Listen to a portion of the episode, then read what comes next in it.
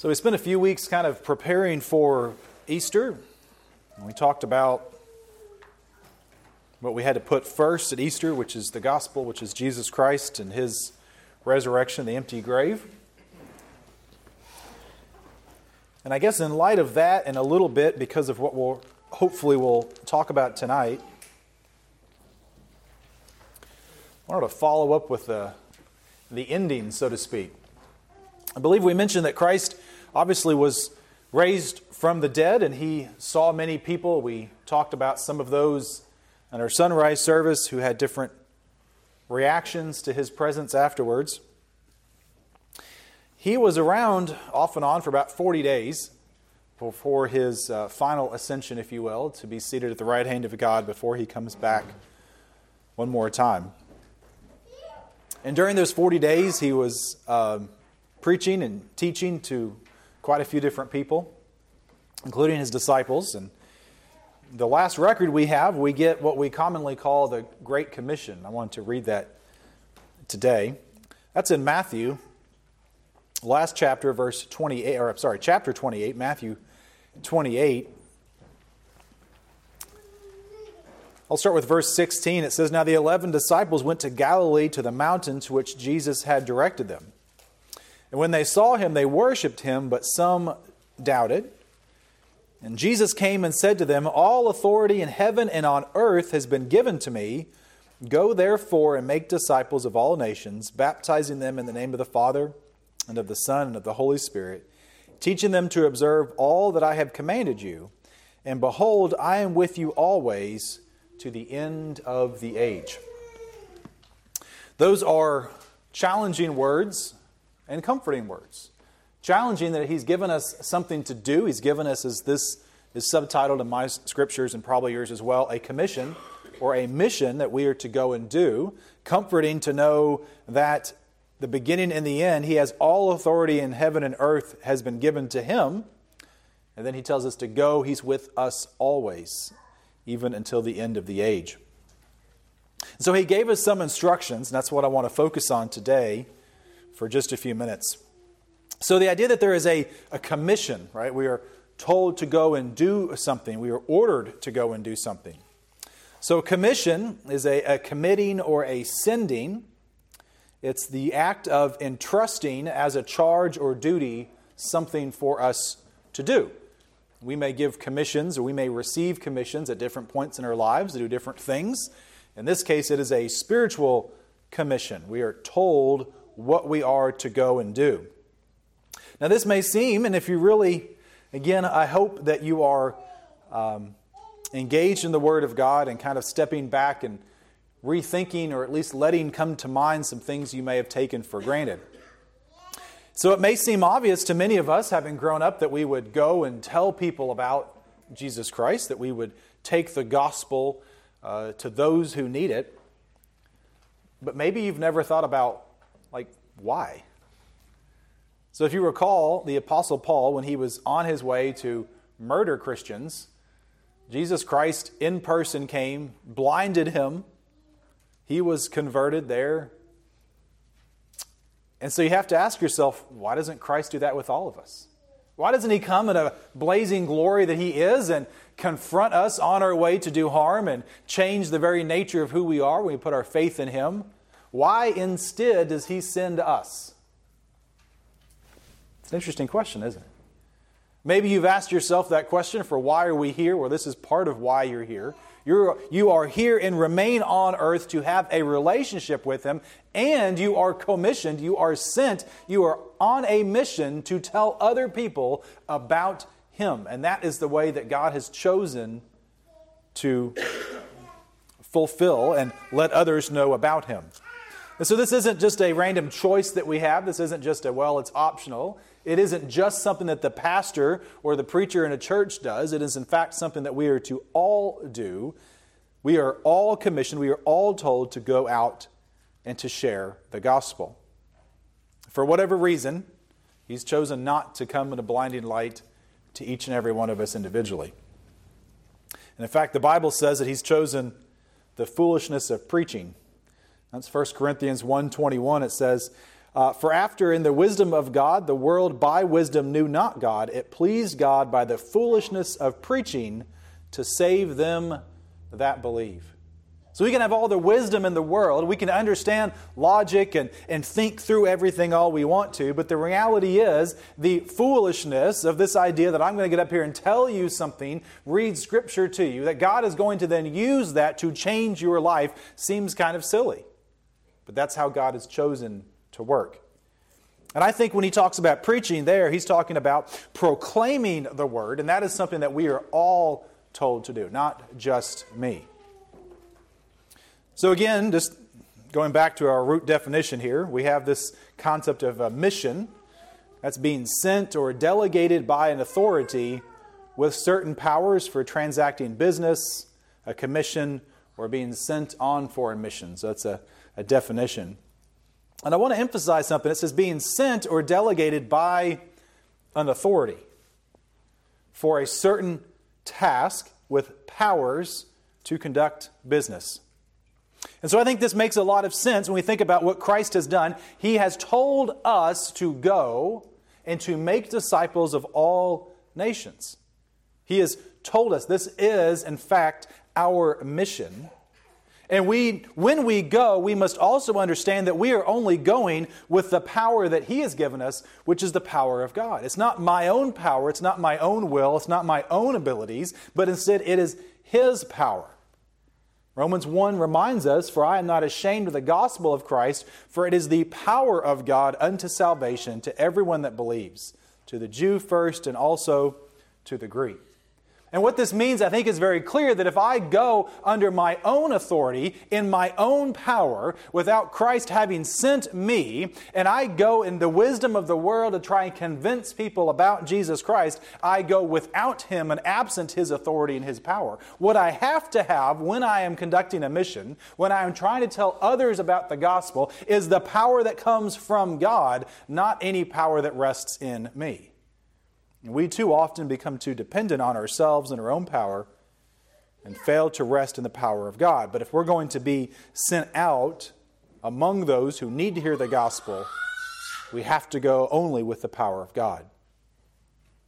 Now it says in here, Go therefore and make disciples of all nations, baptizing them in the name of the Father, the Son, and the Holy Spirit, teaching them to observe all that I have. Now, as I've confessed to you, I'm no Greek scholar by any stretch of the imagination, but a few things that I read about this made some interesting points. It was pointed out that really the focus of this, the, the active verb, if you will, is the part where we make disciples. And the other parts are supporting that. So, going, baptizing, teaching, those are the things that we do to get to the, the goal, the point, which is to make disciples. And a disciple is someone who follows after someone else. And so, we're not making many disciples of me or disciples of you, but disciples of Jesus Christ. And we do those by going and teaching. And so, this is very important that we understand that we are to go out and to make disciples, not simply just make converts. Oh, you see, there's a very important difference there, isn't there? Because someone who is new in Christ is a new creature, and in multiple times in the scripture, they're referred to as children, as little babies in the Word. And so we are to do more than just have converts. Absolutely, we are to uh, preach the Word so that people, under the power of God, come to know Him. But then we are to disciple them, which means to help them to mature, to follow after God, and to follow His will. So it's not simply just enough to go and to convert. We must make sure that we are uh, developing people into the disciples, into those who will follow after him. Now, don't get me wrong. The scripture is also clear that some of us plant and some of us water, but it's God that gives the increase. And so, lest again we think somehow that it's wrong just to share the gospel, or it's wrong to not share the gospel but only to help grow, we are to be involved in all of those things, but to also understand, just as we must have the power of God into salvation, it is the power of God that gives the increase. You see, it is my job to stand here and to preach to you. It is God's job to give the increase. I'm called to be responsible to you, and the scripture says that I am responsible to those whom He has given me. I will be called an account someday for how well I have done, but not based on how well you have matured as Christians, but how well I have followed the doctrine of the Scripture and preached the truth to you faithfully. It's God's job to help you grow. And so, when we go out, and we should go out and do these things to uh, develop and uh, win disciples for Christ, we should make sure that they know the truth, that they come to a saving knowledge of Him, and then we help teach them how to follow after Him. So, what is ultimately the mission? Well, it's proclaiming Christ as the only Savior from sin and the only way to life. This is the gospel, what's called the good news, right? We go to a lost and a dying world. We explain to them that they are lost and they are dying, right? We tell them that the only uh, source of salvation, the only way to overcome this lostness, the only way to only way to overcome the fact that they are dead in their sins is to have faith in Jesus Christ. So we tell them who Jesus Christ is. This is the good news over and over and over again that from the beginning of time and we fell, until the time when Christ comes back and it's all over, we shall repeat that we are dead in our trespasses, and the only way to be saved is looking unto Jesus, the author and finisher of our faith. So we must proclaim the gospel. Salvation first, and then obviously, as it says, making a disciple, someone who follows closely, second. Where is this mission? Well, it's everywhere. Going into every nation gives us this idea that we should go everywhere. I think sometimes we're maybe concerned that, well, if we're not actually on a mission as in a different nation, maybe we're not really doing mission work. And that's, I think, completely false. Some of us have missions at home, at school, at work. Everywhere we go, the reality is there are people who need to hear the gospel. There are people who need to be discipled to be more like Jesus Christ. And so the reality is, everywhere we go, world without end is the mission field. And so every time we go somewhere, we should be taking with us the gospel of Jesus Christ. Now I'm going to get kind of critical for a minute. That's nothing too new, is it? What's not a mission?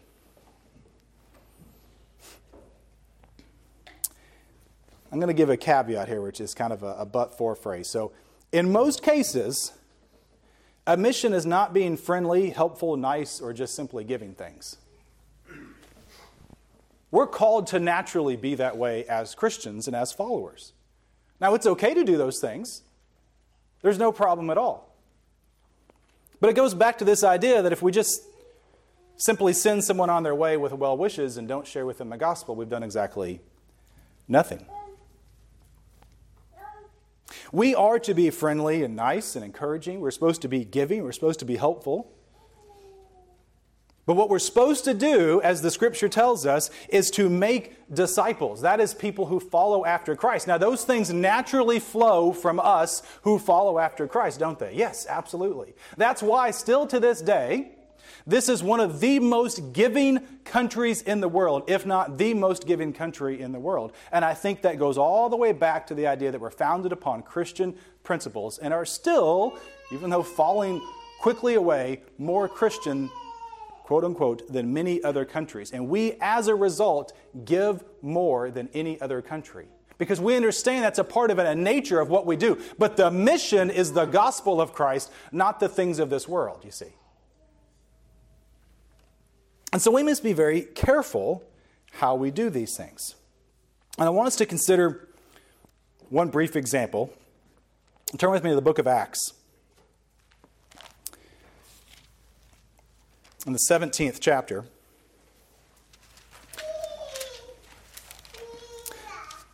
I'm going to do some summary. So if you want to turn actually to the chapter 4 and chapter 16, we see a couple of things that's going on here. Now, I mentioned at the beginning, you know, there's a question for why doesn't God directly and physically confront every one of us? He does not. That is his choice. And while we might question that, I'm not going to argue with it. What we see is instead that we are sent on a commission to go and to make disciples, and we see this is exactly what the Apostle Paul and others are doing. But he runs into some problems. And so in chapter 16, we see that he's in Philippi, gets himself in a bit of trouble, gets thrown into a jail, into the innermost jail. Does he stop giving the mission, the gospel? No. He continues to pray. He continues to sing hymns despite his adversity. The Lord comes and miraculously frees them, and the result is what? The jailer and his household come to a saving knowledge of Jesus Christ. But the trouble isn't really over. So he leaves and goes to Thessalonica. Again, now you're starting to recognize not only is that there uh, people being saved here, but we know these as Bible books. Why? Because a church is established and Paul gives them instructions. So we see Philippians, and then we go to Thessalonica, where we get Thessalonians from. And Paul goes there and begins to teach and begins to preach, and there's a mob that comes around him and wants to throw him and the other disciples out. Why? Not because they're giving things away, not because they're super nice to people, but because they are charged with turning the whole world upside down. And see, that's what the truth of the gospel actually does. When we go to people and we tell them, you cannot live this way. Why? Because God says it is not allowed. You should live this way. Why? Because this is what God says you should do. This is who Jesus Christ is that you killed, that was resurrected, and that is seated at the right hand of God. And when we tell the truth, when we take the actual gospel out, it will turn the whole world upside down. And the mob comes around and says, These are the same people who are turning the world upside down. We don't want them around. And they try to kick him out. So they go on to Berea. And they find some uh, people who are believing there. They're having good effort in making disciples in Berea. But what happens? Well, the, the mob from Thessalonica finds them and they come to Berea to start problems there. And so they send Paul off again. And he goes to Athens. And this is where I want to read for just a minute. So if you followed along, now I'm in Acts chapter uh, 17. I want to begin with verse 14. Then the brothers immediately sent Paul off on his way to the sea, but Silas and Timothy remained there. This is in Berea. Those who conducted Paul brought him as far as Athens, and after receiving a command for Silas and Timothy to come to him as soon as possible, they departed. So let me pause here for just a minute. So they've, they've taken Paul to Athens, and Paul has said, Go back and get Timothy and Silas and bring them here from Berea. There is work to do here. And in the meantime, it seems that Paul is going to wait for them to come. And this is the important part. In verse 16, and I've preached on this before, it picks up and it says, Now while Paul was waiting for them in Athens, his spirit was provoked within him, and he saw that the city was full of idols. Again, I'm just going to pause there for just a second. Full of idols, I've, I've read somewhere that uh, an ancient person who lived in this time was recorded as saying it's more difficult to find a person than an idol in this city. There's just idols everywhere hundreds, thousands of them all over the place. Everything was lined with idols. And Paul, while he's trying to wait for his brothers to come to do a ministry, to do the gospel, to be on mission in this city, cannot wait any longer. Paul was waiting for them in Athens. His spirit was provoked within him when he saw how much the city was given over to idols. He could not stop the gospel. And so in verse 17 it says, So he reasoned in the synagogue with the Jews and devout persons, and in the marketplace every day with those who happened to be there. So Paul wasn't going to wait. He felt uh, provoked, uh, as one translation says. Others say he was stirred. Others said he was angered. Whatever the idea is, is that when Paul saw how much need there was in Athens, he was going to go on mission, if you will, and give the gospel. You'll also notice he reasoned with them every day in the synagogues, in the marketplace, or the area where people uh, came um, to hang out, I guess, if you will, the day. You'll notice some things he didn't do he, he didn't have a little Christian meme with like three words he just, you know, put up on Facebook. He reasoned with them. He debated with them. He talked with them. And he did it every single day. He also didn't spend six months. Oh, boy, I'm going to be critical again. He didn't spend six months to a year opening up a food pantry so that one day he could slide in like a little track about Jesus Christ. He walked right in and told them, The God that you have been worshiping that you don't know about, if you read the rest of the scripture, I know who he is. And you need to listen to who he is because he is the God that made everything. He didn't pull any punches, is what I'm trying to say. He didn't build up time and time. He didn't start uh, a, preschool and slowly teach the kids to hum the little tune for Jesus Loves Me, then eventually let them, you know, I'm going to teach you the words now. He walked in and he told them the truth about Jesus Christ. He gave them the gospel, barring nothing. Now, was he kind and affectionate and helpful and gave things to people? I'm sure that he did. But the point is, his mission was to share the gospel, not anything else. So he reasoned with them in the, in the synagogues, and he talked with them in the marketplace, anyone who would listen. I think I've mentioned this before. There's a, a gentleman at the school, at the university. And almost every single day, even in light rain and even when it gets really cold, he sits outside of the library with a little hand stitched bag that says, If you have questions about Christianity, come ask. And I saw him there all the time, like very dedicated. So one day I went and I sat down with him and like three other people, and we talked. What this man is doing is that, that's his mission. He's not mincing words. Now, he'll tell you, first of all, like he's there to develop a relationship with people. But I guarantee you, every time I walked by, what was he talking about? Jesus Christ. See, that was first and foremost in his mind. Now, did he talk about other issues? Absolutely. Did I hear him uh, giving guidance to young college students about a, re- a dating relationship? Yes, I heard that. Did I hear him talking about the way the world was headed? Yes, I heard that as well. But his focus and his goal is to tell them the gospel, and they came time and time again and got to know him. Too many times, and I'll just go ahead and make a confession here for whatever reason, I have failed to share the gospel with someone. And then, even when I feel like, well, I really should, then I feel kind of bad, right? Because I've known them for six months or a year. I've worked with this person for three or four years. You know what? I've never told them my testimony. Or sometimes I think, well, I'll just continue to be nice, and eventually someday I'll get to share the gospel with them. The reality is, we are commissioned to go and to share the gospel, to make disciples.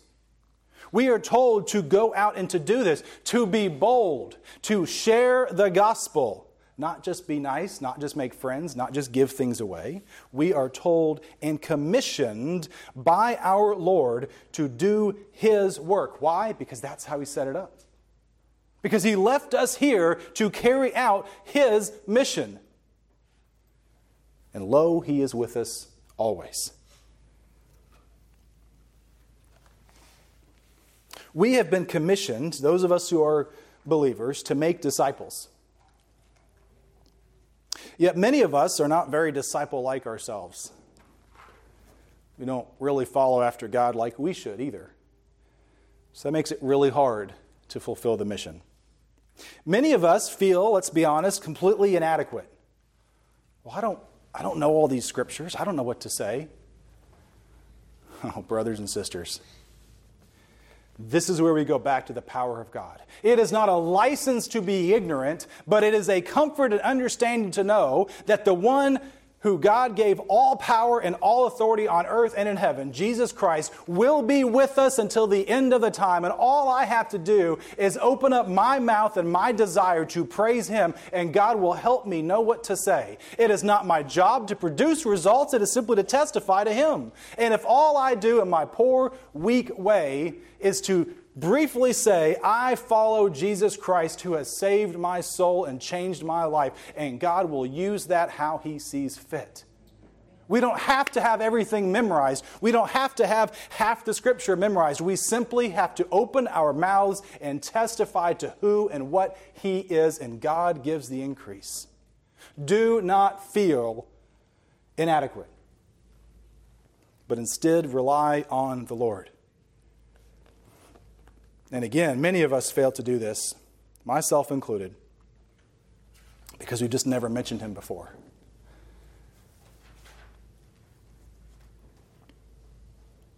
I fail at this all the time, and then I feel bad.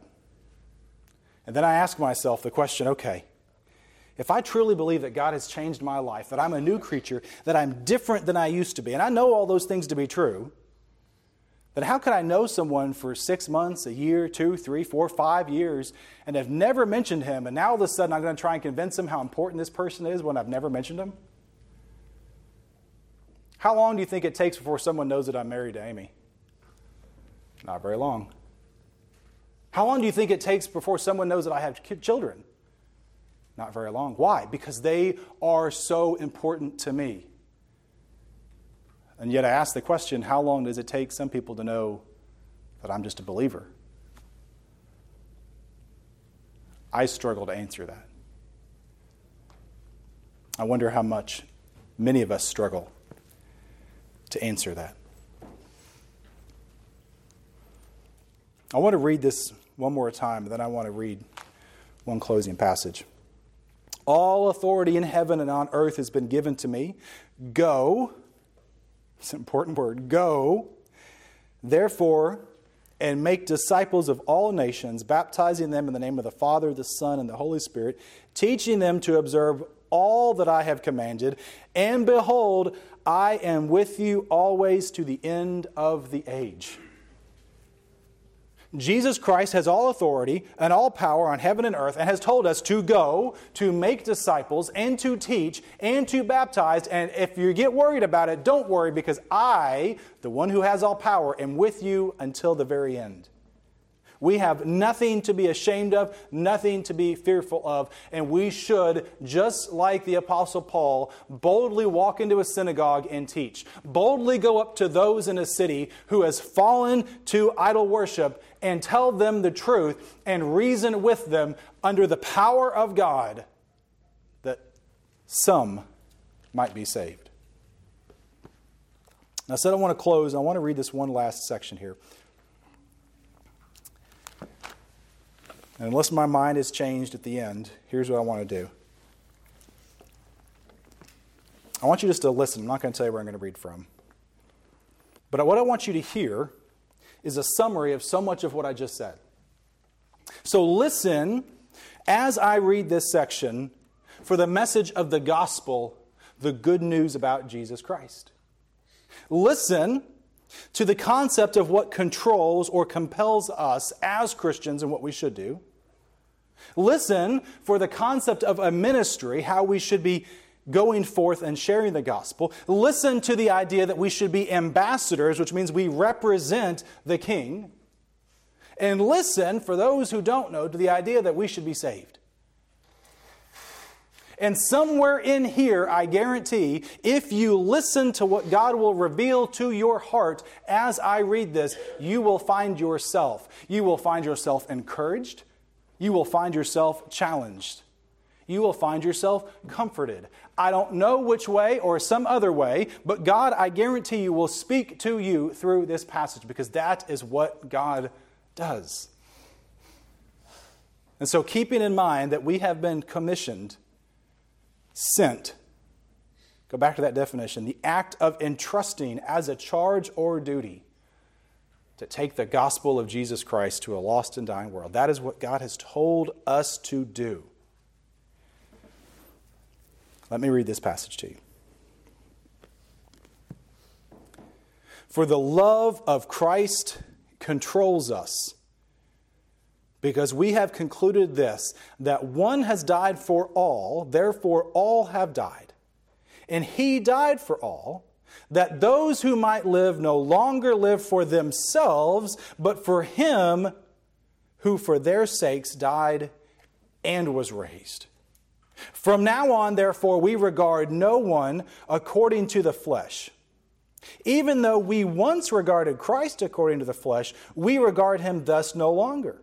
Therefore, if anyone is in Christ, he is a new creature. The old has passed away, behold, the new has come.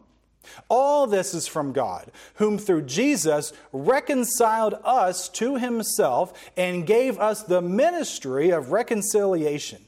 That is, in Christ, God was reconciling the world to himself, not counting their trespasses against them, and entrusting to us the message of reconciliation.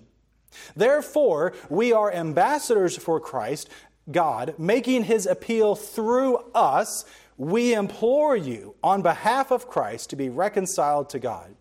For our sake, he made him to be sin who knew no sin so that in him we might become the righteousness of God. Working together with him, then, we appeal to you not to receive the grace of God in vain. For he says, In a favorable time I listened to you, and in the day of salvation I have helped you. Behold, now is the favorable time. Behold, now is the day of salvation. Pray with me. Lord, we come to you today, Lord, being reminded that you have given us a commission, a task. You have anointed us, you have told us what to do. We cannot sit down and wait when we are compelled to go, compelled to tell when we are told that we are ambassadors representing you, when we are given instructions that we are to go and to tell the world about you.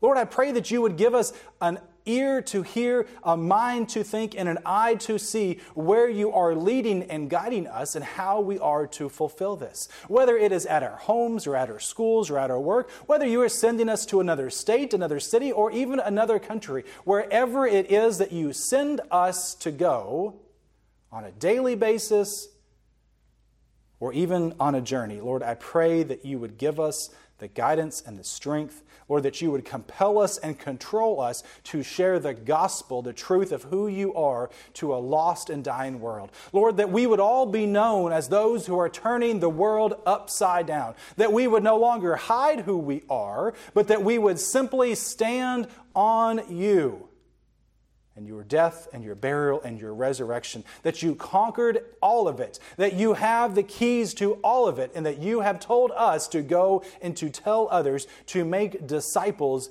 out of the world. Lord, this is part of why we are here, and we fail miserably at it. And so, Lord, I pray that you would help us. Help us not to fail.